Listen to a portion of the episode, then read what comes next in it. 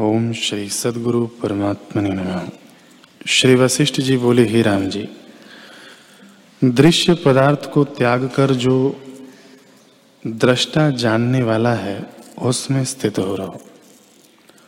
हे राम जी, इंद्रियाँ तो अपने अपने विषय को ग्रहण करती हैं, उनकी ओर तुम भावना मत करो कि यह सुंदर रूप है और इसकी प्राप्ति हो। भले के प्राप्त होने की भावना मत करो। इनके जानने वाला जो आत्मा है, उसी में स्थित रहो। जो पुरुष दृष्टा में स्थित होता है, वह गोपद की तरह संसार समुद्र को लांग जाता है।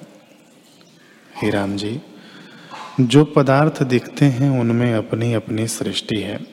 वह संकल्प मात्र ही है और अपने अपने संकल्प में स्थित है। पर सब संकल्प आत्मा के आश्रित हैं। जैसे सब पदार्थ आकाश में स्थित हैं, वैसे ही सब संकल्पों की सृष्टि आत्मा के आश्रित है। एक के संकल्प को दूसरा नहीं जानता।